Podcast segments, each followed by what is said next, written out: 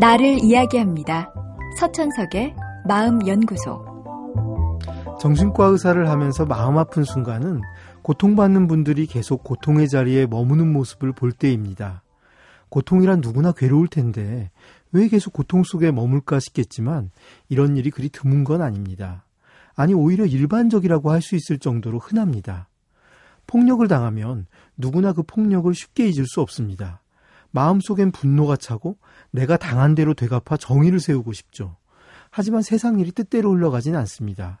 내게 고통을 준 상대는 내 힘이 닿지 않는 곳에서 아무 문제 없이 살아갑니다. 고통을 당한 나는 이토록 괴로운데 고통을 가한 상대는 행복해 보입니다. 이 경우 상대에게 닿지 못한 나의 분노는 방향을 잃고 나와 내 주변 사람을 덮칠 수 있습니다. 스스로를 탓하면서 삶의 방향을 잃고 헤매고 가까운 사람에게 별거 아닌 일로 쉽게 짜증을 내죠. 이렇게 분노가 해결되기 어려울 땐 잠시 분노를 잊거나 접어두는 편이 내게 유리합니다. 상처를 입어 얼마 남지 않은 에너지는 오롯이 나의 발전을 위해 사용해야 하니까요.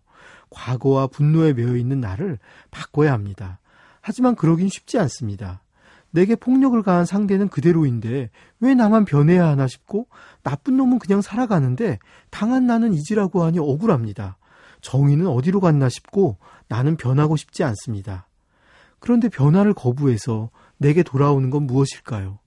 그저 피해자의 자리에 계속 머물 뿐입니다. 이것이 폭력이나 박해의 가장 무서운 결과입니다. 피해자는 변하고 싶어 하지 않습니다.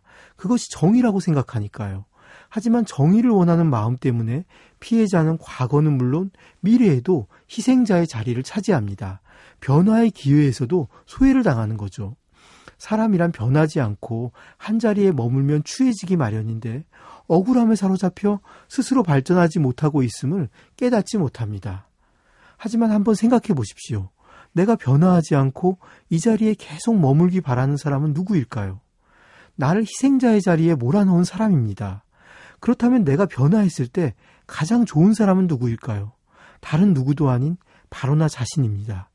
현실이 억울할수록 내가 변해야 합니다.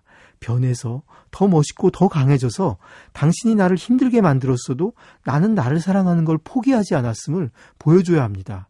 그것이 가장 큰 되갚음입니다. 그리고 꼭 필요한 정의의 실현입니다.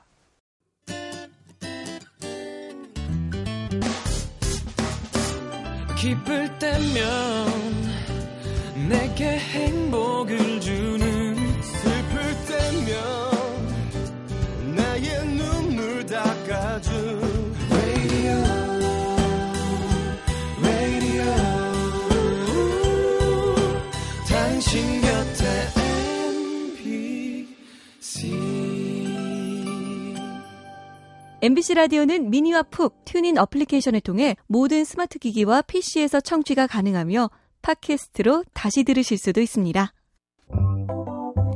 서천석의 마음연구소. 지금까지 정신건강의학과 전문의 서천석이었습니다.